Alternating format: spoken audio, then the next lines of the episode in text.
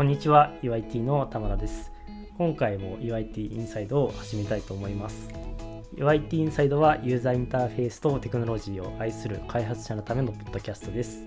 最新の Web 表示の動向や開発フレームワークの変遷 UI や UX に関することまで毎週フロントエンドの情報を発信していくことを目的としています。はい今回は LINE ニュースのお二人を呼びました。カさんと堀さんを今回はいお呼びしました。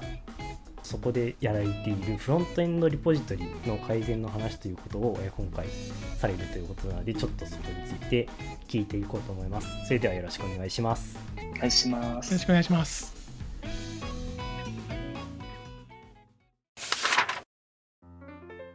はいではですね、えっと、お二人、あの堀さんは多分以前出られたと思うんですけど、結構前ということなので、まあ一旦お二人に自己紹介というか、どういったことをされてるかっていうのを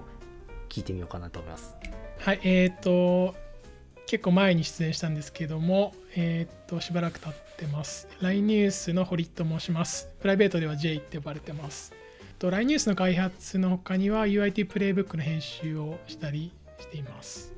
よろしくお願いします。はい、よろしくお願いします。それでは、さん、はい、自己紹介お願いします。はい、えっ、ー、と、デブ1チームのカと申します。去年の4月に新卒入社して、えっ、ー、と、今同じく LINE ニュースのフロントの開発業務を携わっています。今日は初めての UIT インサイトの参加になりますが、よろしくお願いします。はい、よろしくお願いします。それでは、あの、じっくりと聞いていこうかなと思います。じゃあまずは、まあ、バックグラウンドといいますか LINE ニュースというプロダクトでのフロントエンドの立ち位置的なのをちょっと聞いてみようかなと思うんですけどもどれぐらいのチームとかから聞いてみますか？ね規模ですかね。はい。と LINE ニュースを主務でやっているフロントエンドエンジニアが10人ぐらいいるんですかね。ざっくりと。でえっ、ー、とまあ関わっているエンジニアはもっとたくさんいますねフロントエンドエンジニアだけでの話ですけども、まあ、バックエンドのエンジニアも、まあ、同じぐらいの数がいて、まあ、その人たちは UIT ではないんですがいます。うん、なるほど結構あの LINE の中でも一つのプロダクトにフロントエンドエンジニアが10人っていうのはかなり大きいというプロジェクトになってますよね。そうなんですかね他のプロダクトにいたことがないのでまあでも大きい方だと思いますね。はい。えっ、ー、と、その広告の開発チームだったり、機械学習だったりとか、いろんなところと関わることもあるし、開発する機能の数も多いんで、フロントエンドエンジニアの必要な数も結構多くなってきているのかなと思ってます。で、えっと、チームがいくつかに分かれていて、フロントエンドエンジニアとバックエンドエンジニアと QA と、まあ、プロジェクトマネージャーとかの何人かずつのチームを一つの塊にしてそれが、まあ、3つとか4つとか作って、えっと、同時進行で機能だったりとかで分けてやっているのがあの今の体制になってます、ね。なるほど。いやでも話を聞く限りやっぱり大規模だなっていうのは私の周りの仕事では思いますね。うんまあ、そうですね。一応 LINE の中でもあの数字で見てもスタンプを除いたら一番大きいと考えていいんですかね。多分、うん、はい。まあ、そういったこう大規模なプロジェクトだからこそっていうところですかね。今回そのポジトリの改善の話っていうところなのでまあその直接のプロジェクトの何か新機能ができたっていうところではないと思うんですけど結構そういった問題点みたいなのが大規模開発する上で出てきたという感じですかね。そうですね。このニュースのリポジトリの改善自体は、まあ、ずっと僕がいる前からずっとなんか継続的にやっている感じですね。はい。そうですよね。まあ、でもこういった継続的に取り組めるっていうところ自体が割とその羨ましいところでもありますね。大規模開発ならではだなっていう感じがします。じゃあそうですね。多分今まで改善って言ってきたところの具体的な内容について聞いていこうかなと思うんですけど今8つぐらいですかね列挙されていてどれから聞いていこうかなと思うんですけどこれはあのどんな順番でとかで開発されましたかね？順番比較的最近なのは Web バイタルズとテスティングライブラリの導入ハンズオンの実施あたり。それ以外はコロスケはもう何年も前からあるし、えーリリースの手順の簡略化も割と最近入れたかなと思いますね。うんうんうん。すごいいろいろされていて。じゃあなんか一番気になるところからあの ES ビルドローダーの話前からちょっと聞きたかったですねこれあの話では聞いてたんですけれどはい。あそうですね。もともと、この導入したそのリポジトリが、えっ、と、バベルローターと Webpack の組み合わせを使っていて、結構このリポジトリが膨大で、コンポーネントの数も結構多いので、かデブサーバー立ち上げるだけでも 1, 分ぐらいかかったりしている感じだったんですね。うんうんなんか他のチームメンバー、生野さんがこれを主導で、あの ES ビルドローターを導入したら速くなるんじゃないかっていう話をチームでしていて、ニュースは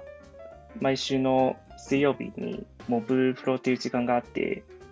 そのモブジラモブモブプロの時間を使ってみんなで一緒になんか導入をしてみて、結構2時間、その2時間ですぐに導入ができて、あそうなんですねそうですね。それと、なんか、デブサーバーの立ち上げの時間も10秒ぐらいになったので、めっちゃ時間の短縮ができたっていう話ですね。いやすごいそんなにシュッとできるものなんですねあの結構野心的な変更かなって個人的には思ってたんですけれども。あ、えっ、と、この適用されるのがデブサーバーのみで、あの、そのプロダクションビルドとかに影響はしていない感じです。ああはいはいはい。なるほどなる本当にあの ES ビルドローダーを入れて、で、Webpack の config を新たに用意して、それを Dev サーバーの時に使うみたいな感じで実装したと思いますね。あそうです。そんなに簡単に。まあでもまあ結構そうですよね。その本番プロダクションのビルドに差し替えるっていうのはなかなかリスクではあるところであるんですデブ環境から差し替えるっていうのはすごい妥当な感じがします。うん。他にじゃあさっきちらっとコロスケって 出てきたと思うんですけどこれ社内用語というか LINE ニュース用語ですよね。そうです。えっ、とまああのコロスケっていう名前をつけただけで何かというと細かい作業を自動化しています。ではいはい。えっとまあ Slack でこう書いたらこういう情報が見えるとかそういうやつですね。はいはいはいはい。これは実態は Slackbot なんですかね？ Slackbot えっ、とあれ何でしたっけ？ Hubot？ Hubot？はいはい。ああはいはいヒューとがベースで作ってるですね。どれぐらいの機能はあるんですかね？結構いっぱい多機能ですか？結構なんかいいろいろ追加されてて、なんか普段の開発ツールからなんかディプロイの走らせるのも全部できてる感じですね。ああこれはもともと結構、えー多分34年前なのかわからないですけど三好さんが、まあ、みんなのために親切にいろいろ自動化してくれたので生まれたのかなと思っています。なのでちょっとその時の名残で CoffeeScript で書かれていたりっていう事情がありえーまあなんだろう TypeScript とかで書き直すまでもないかなっていう感じで使い続けてる感じですね。そうですよ Hubot そうですよね CoffeeScript ですよね。意外とその Slackbot って代替がなかったりっていうととこあるんですけど、まあ、でも例えばその GitHub 上のボットにするかとかそういったまあ選択肢もはいそれはちょくちょく話題になりますね。これは、うん、うん、GitHub の方でもいいんじゃないかなとか。でもそういう、まあ、長年続いているというところですし結構あと LINE ニュースの場合だと Slack 上でのコミュニケーションが活発という印象があるのでそこ上でできるとこうなんですかねログというか後で見返す時とかに便利かもとはちょっと思ったりしました。確かにそうですね。まああの GitHub の pull request が approve されたとか通知もコロスケが Slack に出してくれてるので、はいはい、結構コロスケは LINE ニュースの Slack に出てきますね。よく見ます。ライトハウスを毎朝10時出してくれたりとか産業とかにまとめて。いいですね。毎朝計測して量結果をちゃんと出すというところが出てきてます。はい。じゃあそこの関連であれですかね。Web バイタルズとかテスティングライブラリとかの話も。はいえー、っと Web バイタルズの話しましょうか LINE ニュースのとプロダクション環境での Web バイタルズの数値を取るようにしました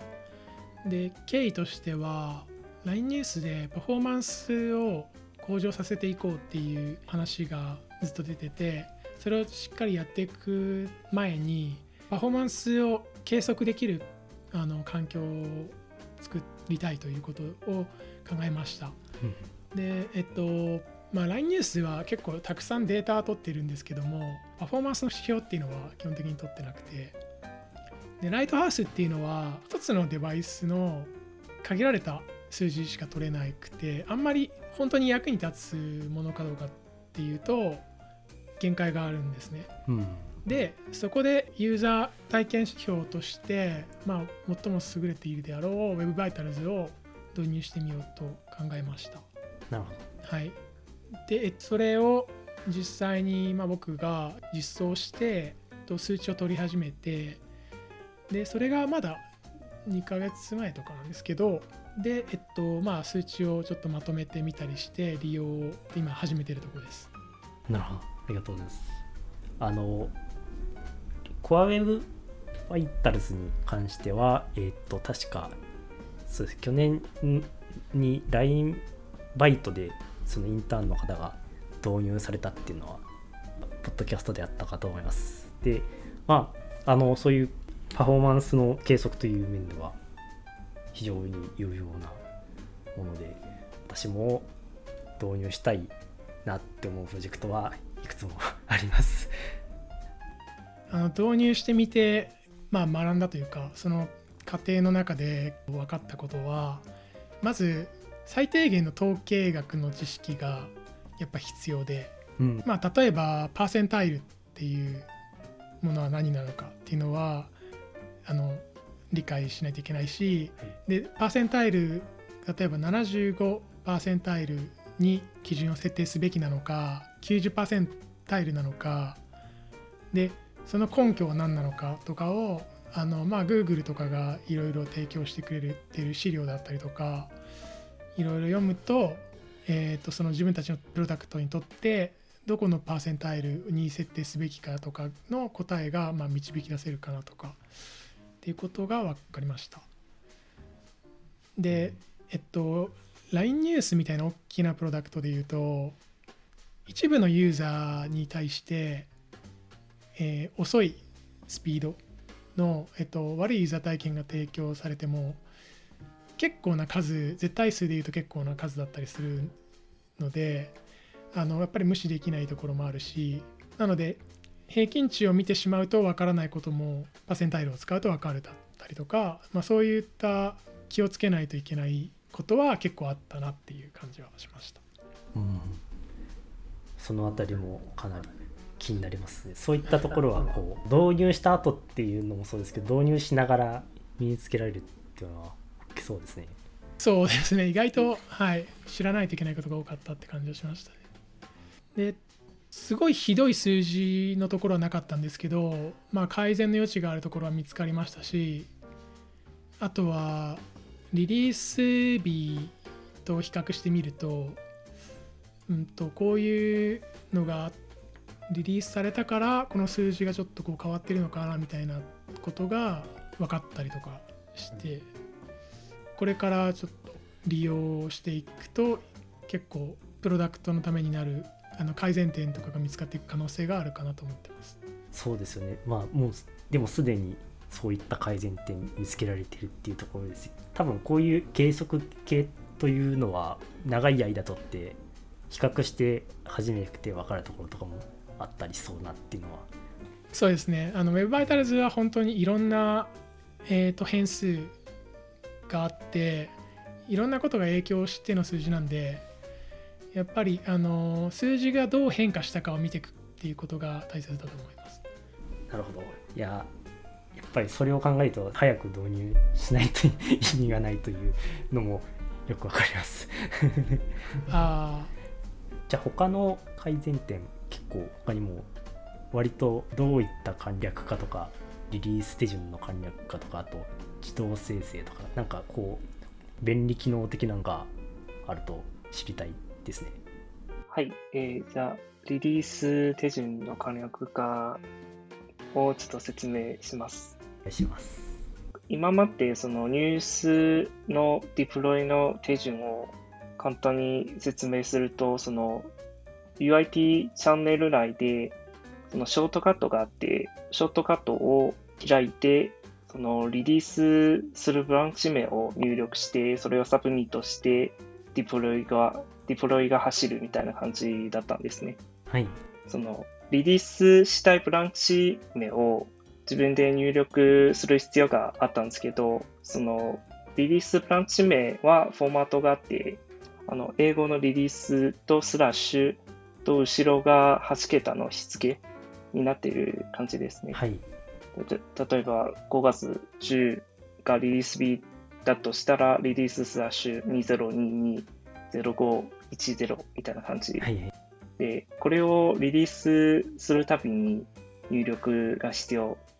だったんですね。まあ、そんなに不便ではないと思うんですけど、ベータ QA 期間中に細かいバグがいっぱい出たときに、これをディプロイするたびに入力しないといけなくて、ちょっとした手間がかかるなと思って、これを省略できるようにしたっていう感じです。このリリースブランチの名前の入力を。うんどう実現したかっていうと、GitHub の API を使って、そのブランチ名のリストを全部フェッチして、その中から一番そのリリーススラッシュ後の出現が新しいものを自動的に探して、そのままディプロイするようにしたっていうのは、あの、簡略化ですね。まあ、これを入れてからは、そのディプロイするときは、もうリリースブランチの指定はしなくても、そのままボタンを押すだけでディプロイできるようになったっていう感じです。ああなるほどありがとうございますそういうあれですね細かい多分どこのプロジェクトでもこう必要に迫られて作ったりとかしますよね。あのうちのオフィシャルアカウントでもプロジェクトも同じような流れをこの前体験しましたね。そのこのブランチからこのブランチにマージをしたらこのリリースの CI が走るっていうところとかはまああるんですけれども結構その最近そのちゃんとプルリクエストに対してあのアプローブしないといけないというところとかもちゃんとしないといけないというところもあって結構そのなんですかねこれあのデプロイのためのアプローブのやり取りが何回も起きるみたいな。ところがはいうちのプロジェクトでもあってそこのあたりをプロジェクトのメンバーの一人が開発をされたりっていうところとかでめっちゃ共感しましたね。そうですね。なんかこういう細か細かいところで、まあ、なんかちょっとしたストレスが溜まると、ちょっと直したい気持ちはなりますね。わかります。はい。そうですよね。あの、ちょうどそういう話をしたポッドキャストの回、すいません、む昔のポッドキャストの話ばっかりなんですけれども、えっと、エピソード96のあのところで、あの ZX っていうツールを紹介してたことがありまして、これ、あの、その JS でそのシェルスクリプト風のスクリプトを書くみたいなライブラリがあって結構そういうのを個人的には活用したりとかしててシェルスクリプトよりも安全だけれどもシェルスクリプトほど柔軟に使えるみたいなそういったのは結構使えるなっていうのは個人的にはありますね。あとあれですね GitHub API とかも結構その他のその CI のツールを見ながら自分で開発するみたいなことが多くて結構その場限りみたいな感じだったんですけどどうです結構ツールとかの開発とかは気づいた人がやるみたいな感じになりがちなんですけれども。LINE ニュースでもシェルスクリプトが好きな人が何人かいてはいはいはい。で他の人はあんまり書いたことないとかってことはありましたそうなんですよ。シェルスクリプトそうなりがちですよね。ZX とか今ちょっと見てみたんですけどこれとか使ってみたいなって思いました。Google のやつですか？あそうですね。はい。結構シェルスクリプトってあの書ける人が限られがちになってしまうっていう。フロントエンドエンジニアだと特にそうなんですよね。結構そのサーバーサイドエンジニアだとそういうのを活用するっていうのがまあ割とスキル的に求められるんですけどもフロントエンドエンジニアだとなかなかあれもありますしね。ノードのスクリプツ。はいはい。NPM あ NPM スクリプツもありますしね。あれとかでなんかちゃちゃっと入っちゃったりしてしまいがちシェルスクリプト力が多分弱い。私もそう思います。そういった面で ZX は割とおすすめですねフロントエンドエンジニアには特におすすめですじゃあそうですね割と言い出しっぺが解決しがしっていう弊害のところのところで1点ちょっと LINE ニュースのチームに聞きたかったところで言うと結構そのこういう改善って大体自分がここ良くないなと思ってはい自分で直しましたみたいな感じになってしまいがちなんですけれどもそことかって LINE ニュースのチームではどうしてるのかなって思いますね。うーん確かにそういう細かい便利機能に関しては、えーやりたい人がやるってことが多いですね。そうですね。うんただ最初に話したんですけどいくつかのチームに分かれて開発を行っていてで、えー、と以前は改善チームっていうチームがあったりとかで今は、えー、と僕と,、えー、と折原さんの2人でその開発チームに所属しないチームを作って Strategic Development Team って自分たちで呼んでいてかっこいい。ここは、えっとまあ、戦略的開発なのであの長期的に、えっと、重要だけど緊急性がなくて、えーあんまりちゃんとやってこなかったそのパフォーマンスだったりとかテストだったりとかをやっていくチームっていうのを作って今やっていますね。なるほど。 Strategic Development ってめちゃくちゃかっこいいですね。これはちゃんと名前をつける話をちゃんと最初にしていろいろ候補をたくさん出してきました。SD チームとかって略されていますけど。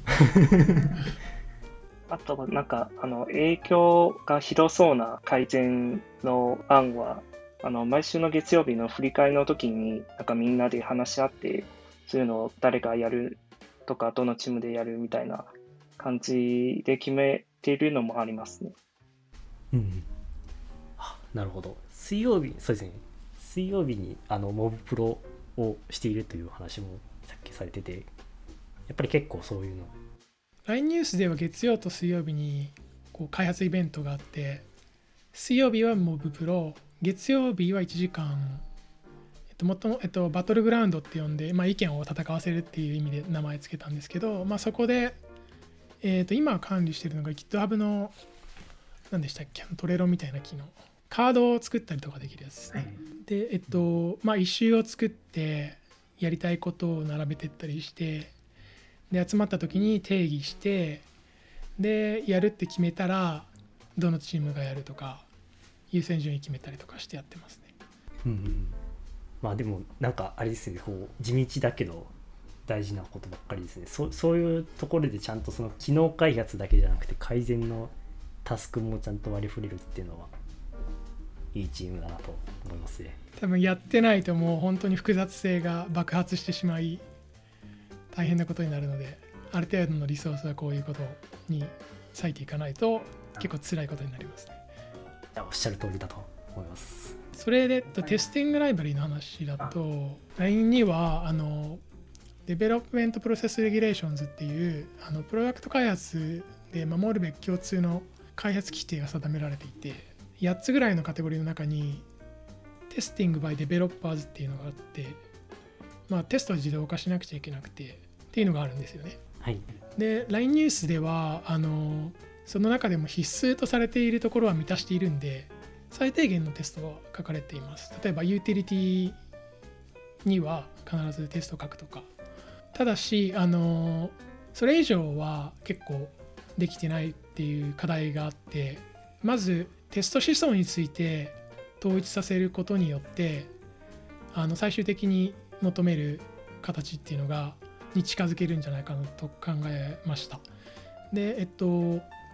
ユニットテストっていう思想と、えっと、まあ、統合テストっていう思想で、まあ、統合テストというか、まあ、 functional test ですね。っていう思想は結構対立すると思うんですけど、 unit test は関数だったりとかに直接テストを書いていく。で、 functional test っていうのは、名前がちょっとややこしいんですけど、 function っていうのは機能の方ですね。機能、例えば、ユーザーがボタンをクリックするとか、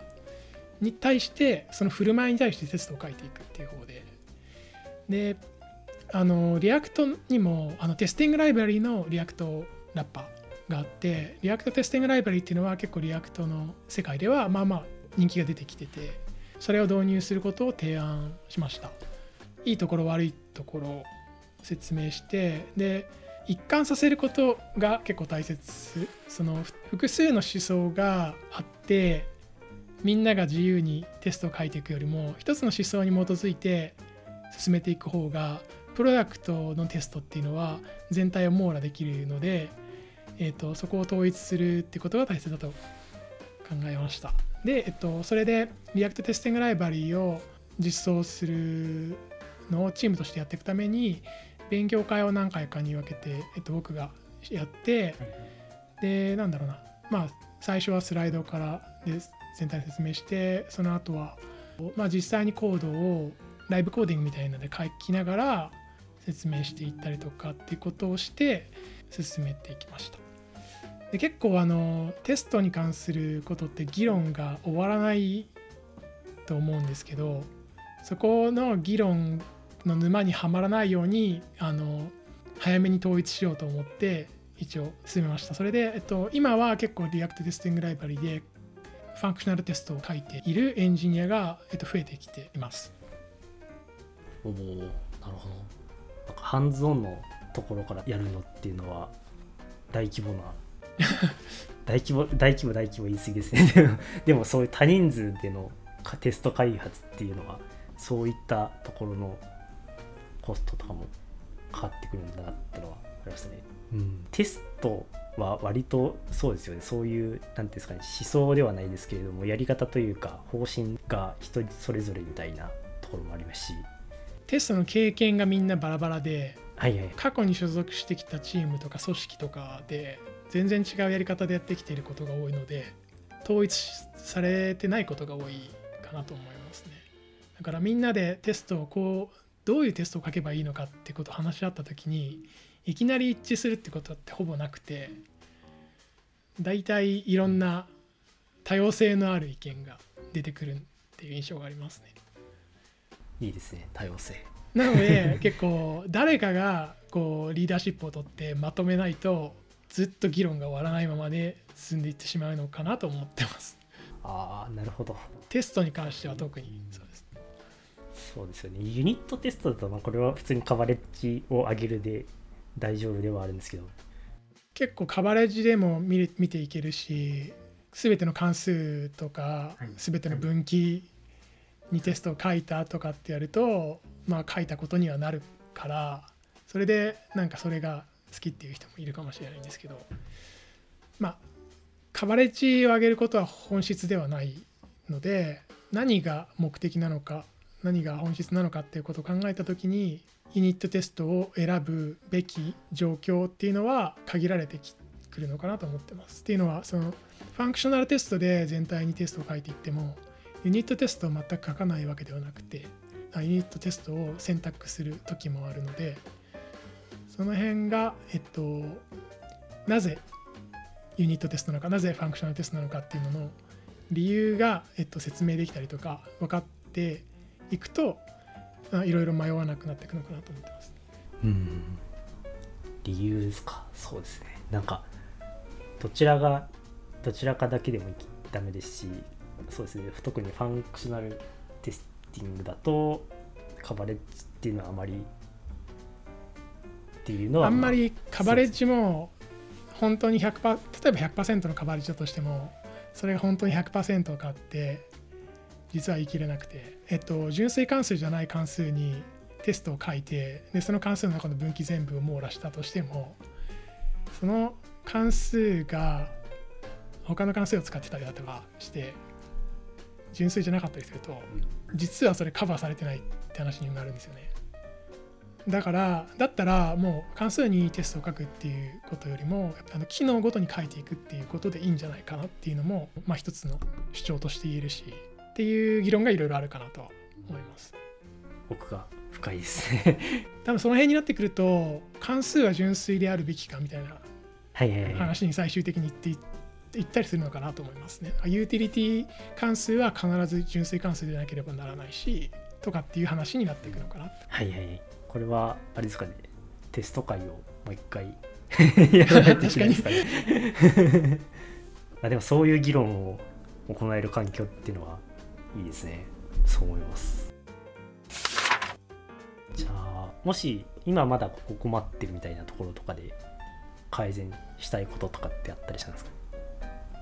最近で言うと、あの、先ほどのテストと関連してるんですけど、なんかこの前、チームメンバーがテストの優先順位表が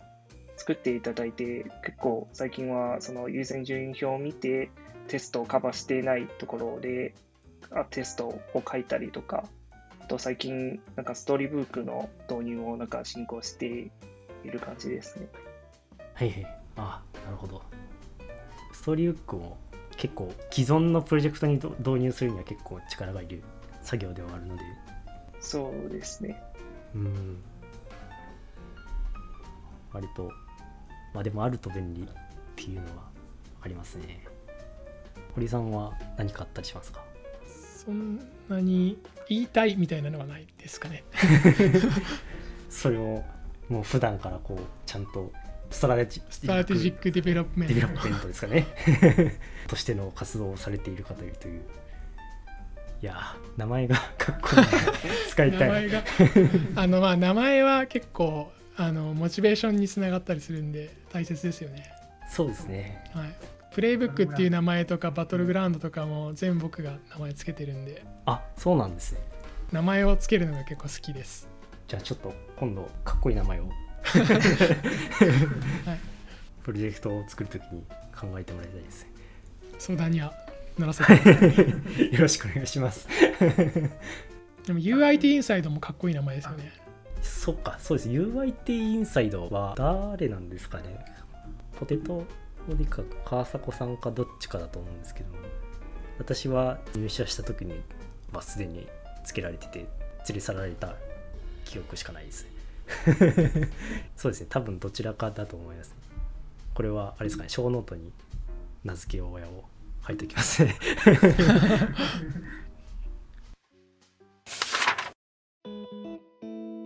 今回は、えー、LINE ニュースフロントエンドチームに、えー、っと改善の話をいろいろと聞いてきました。LINE のフロントエンド組織 UIT ではこのような技術的なキャッチアップを日々行っております。UIT インサイド以外にも毎週の社内勉強会でフロントエンドの情報交換を行っています。今後も UIT インサイドを通してこのような情報を外部に発信していけたらと思います。最後に現在ランジ株式会社ではインターン、中途採用ともに大募集しています。このポッドキャストを聞いて LINE に興味を持たれましたら、ショーノート一番下にある求人ページからぜひアクセスしてください。それでは、ありがとうございました。ありがとうございました。